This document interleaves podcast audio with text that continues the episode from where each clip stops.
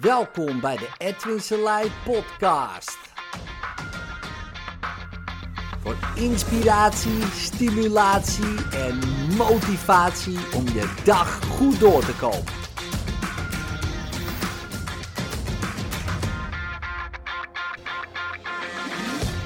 Hoe kan je een trauma voorgoed oplossen? Um, nou, onder trauma uh, ja, wordt wel verstaan iets wat je hebt meegemaakt. Of een periode uh, wat je hebt meegemaakt. Um, wat nu um, nog steeds problemen veroorzaakt. Nou, dat klinkt een beetje allemaal kort door de bocht, hè, want het kan van alles zijn.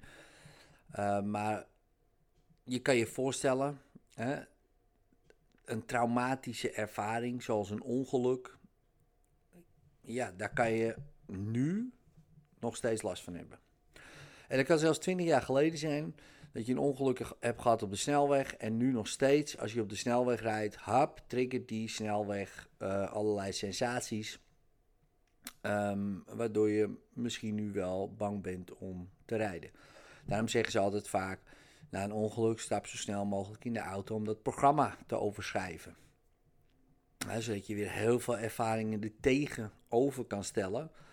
Uh, zodat het weer op, opnieuw gereconsolideerd wordt. Dus uh, met andere woorden, dat het weer opnieuw opgeslagen wordt. Niet als een angstherinnering, maar als gewoon een positieve ervaring of een neutrale ervaring. Nou, met enkelvoudig trauma um, is dat vrij eenvoudig te doen. He, dat klinkt een beetje gek, maar, he, maar als er één keer iets is gebeurd en je hebt er daarna last van, dan kan je vrij snel weer op de rit zijn. He, wanneer je een goede behandelaar treft, uh, ben je er eigenlijk ja, misschien na één sessie al wel vanaf. Complex trauma, ja, dus stapeltrauma, dus wat al van jongs af aan al opgestapeld is, uh, dat is een heel ander verhaal. En dan zie je dat mensen daar heel lang mee kunnen blijven zitten. He, dus dat zijn periodes van traumatische ervaringen. En, uh, kijk, als je in een oorlog zit voor een half jaar of een jaar en je maakt daar stelselmatig allerlei dingen mee, dan uh, heb je al een staap, gestapeld trauma. Wanneer je daarvoor, voordat je die oorlog uh, inging, ook al, nou ja, misschien wel gestapelde trauma's hebt, waardoor je in die oorlog daar lastiger mee om kan gaan, wat natuurlijk ook bijna niet te doen is, want niemand gaat je daarvoor trainen om, om te gaan met wat je allemaal ziet en denkt en hoort en ervaart. Um, Wanneer je daarna ook nog eens in een praatgroepje gaat, wat ik echt een pleurishekel aan heb, aan praatgroepjes. Maar goed, dat uh, terzijde. Uh, misschien moet ik daarvoor in een praatgroep. Uh, voor mensen die een hekel hebben aan praatgroepen. Hebben we deze praatgroep. Maar ja, dus omdat je dan verhalen hoort van anderen, die je, daar ga je over nadenken, ga je, je dingen associëren en dan wordt weer opnieuw opgeslagen bij jouw herinnering. Dus dan stapelt het zich nog meer op. En dan zeggen ze, ja, met uh, veteranen of uh, met complex trauma's, ja, dat is uh, onze slagingspercentage niet zo heel hoog. Dan denk ik, ja, dat, dat snap ik. Omdat je het blijft stapelen. Nou, wat wij doen, hè, onze cursisten leren, is terug te gaan naar het allereerste moment dat het probleem ontstond. Niet dat het trauma ontstond, maar het probleem. En dat kan van alles zijn. Hè, waar ontstond die psychologische instabiliteit? Misschien was je wel twee jaar, drie jaar, vier jaar, vijf jaar. Nou, wat weet je daar nog van? Waarschijnlijk niks. Of misschien uit verhalen of van een foto of wat dan ook. Maar bewust weet je dat waarschijnlijk niet. En zeker niet waar het precies is ontstaan, waar het zaadje is geplant en is gaan ontkiemen. In hypnose wel. Onbewust weet je het wel. En het interessante is, wanneer je terug gaat naar dat moment en je lost het op, is alles wat daarna komt, heeft geen fundering meer. Gek genoeg. En wordt dat opnieuw gereconsolideerd. Nou, als het heel gestapeld trauma is, hè, van echt van, van jong naar, naar nu zelfs, Ja, dan is dat niet in één sessie gebeurd, maar in één sessie kan je wel die hele fundering wegslopen. Uh, en, dan, en dan die andere sessies is het opruimen, opruimen, opruimen van de triggers. En dan ben je na vier, vijf sessies, kan je weer redelijk op de rit zijn. Mits die fundering weg is. Ja, want anders kan je weg blijven halen. Maar als het gewoon weer opnieuw uh, wordt gecreëerd, dan, um, dan blijf je aan de gang. Nou, hoe kan je dat trauma er dan uit halen, hè, uit je lichaam? Want ook in je lichaam is het opgeslagen. Het is niet alleen maar een associatie met iets, maar je lichaam reageert ook op. Ja, die heeft ook een geheugen. Ja, dat zit ook vast. Ja, want het een staat niet los van het ander. He, stress veroorzaakt ontstekingen. He, zelfs in je brein. He, dat kunnen ze zien in breinscans tegenwoordig. Dat psychologische stress. Druk van buitenaf. En jij doet dat natuurlijk, hè, maar je werkt ergens. En, en, en die stress die dat veroorzaakt. He, veroorzaakt ook ontstekingen in je brein. Um, best wel heftig als je erover nadenkt, maar ook wel logisch natuurlijk, want ja, je kan niet de hele tijd gewoon iets doen wat je niet, ja, wat niet goed voor je is. Kijk, even wel, maar niet jarenlang. Dus je lichaam gaat zich daar uh, ja, op, op reageren. Hoe wij dat dan doen in zo'n moment, kijk, als je kijkt, en dat heb ik eigenlijk een beetje, nou ja, van verschillende mensen hebben mij daarin geïnspireerd. Um, Eén is Peter Levine en de ander is Gil Boyne. Dat zijn wel de twee grootste. En Peter Levine uh, heeft in, een, in zijn boek De Tijger Ontwaakt, gaat het erom dat, vertelt hij ook, dat een trauma zit vast in je lichaam. Ja, dus, en in de freeze stand. En je moet dat eruit schudden als het ware. Je moet als het ware weer in die fight-modus gaan, in de zin van het uh, ontvriezen eigenlijk. En je ziet het dieren ook doen. Ja, dieren die gegrepen worden, die zich dood houden, die in freeze-modus gaan.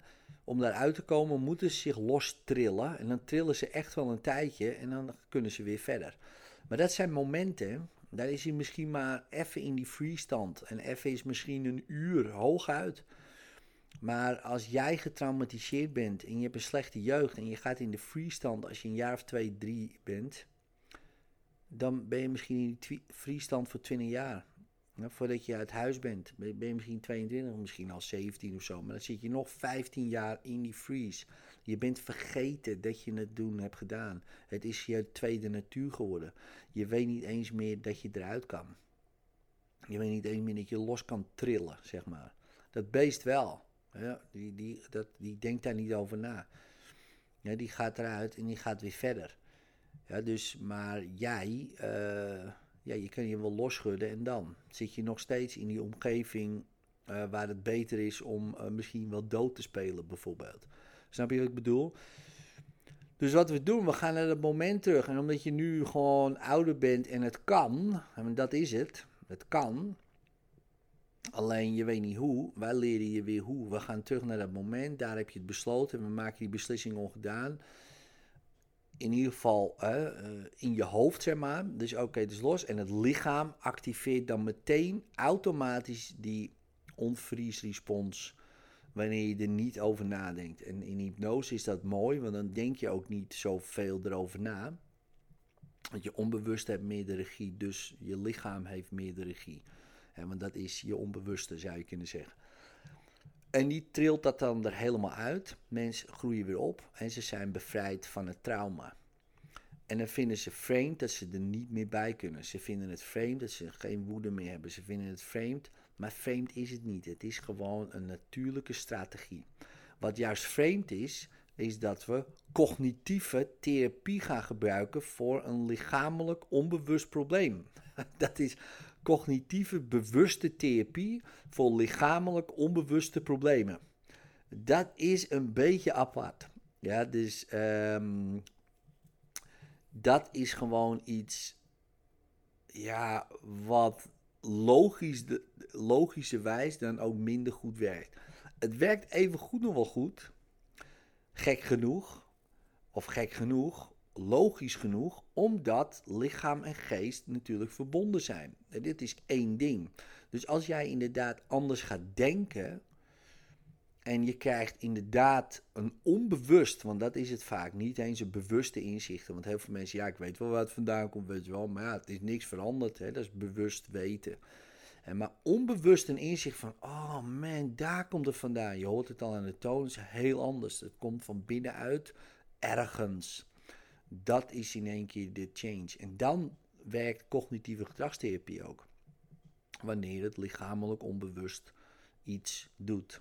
Anders niet. Anders werkt het gewoon niet. Want ik kan de hele tijd anders denken over dingen, totdat ik in het moment ben en dan denk ik helemaal niet meer anders. Ja, dus Um, dat is denk ik het grote verschil en het effect met hypnose. Omdat we dan met het onbewuste gaan werken, dus het lichaam. En wanneer we dus ook die lichamelijke processen activeren en durven te activeren, Uh, en iemand daarin begeleiden, dan heb je een heel mooi iets. En dan zie je ook uh, extreme veranderingen. Dan zie je ook dat mensen zeggen, na één sessie was ik bevrijd van een jarenlang trauma. En dat is bijna voor een reguliere behandelaar, uh, of bijna, die geloven dat gewoon niet. De meesten geloven het niet, uh, totdat ze het een keer zien. Hè, is een demonstratie bijvoorbeeld, op een seminar. Ze zien het gebeuren, ze zien de change gebeuren. Dan is er iets van geloof, uh, maar dan geloven ze weer niet dat het blijft, of dan geloven ze dit. En weet je wel, het is heel moeilijk als je natuurlijk uh, gestudeerd hebt en het hebt bestudeerd hebt, en je hebt allemaal dingen bestudeerd die iets anders zeggen, en dat dat niet kan. Uh, en je ziet het met je eigen ogen gebeuren dat het wel kan. Ja, dan, dan probeer je een verklaring te vinden. Uh, dat wat jij gelooft nog steeds uh, relevant is. Um, en één ding wil ik daar wel over zeggen. Kijk, wat jij hebt bestudeerd uh, is relevant. Ja, punt. En als je de andere kant bestudeert, dat is ook relevant. Um, het is allebei, werkt het. Alleen, wat werkt beter en waarom werkt het beter? En wat werkt minder goed en waarom werkt het minder goed? En als dat wat je bestudeerd hebt al werkt, waarom werkt dat dan? Ja, en, en wanneer je die principes gaat uh, ontleden, dan snap je op een gegeven moment ook, oh wacht even, dit is waarom het werkt. Hey, kunnen we het dan niet efficiënter en effectiever maken? Uh, en die mogelijkheden zijn er natuurlijk, in plaats van vasthouden in iets wat uh, werkt, maar ook wel eens niet werkt, en dan niet weten waarom het niet werkt. Ja, de cliënt werkt niet mee, dat is dan het uh, idee. Of uh, hij, hij heeft weerstand. Ja, precies. Uh, gelul in de ruimte bedoel je. Ja, dus um, dat is misschien iets dat ik denk van ja, daar zou nog veel winst uh, uh, te kunnen behalen zijn. En waar behaal je die winst? Door simpelweg dieren te bestuderen. Hoe doen die het en hoe kunnen we dat incorporeren in onze therapie? Succes!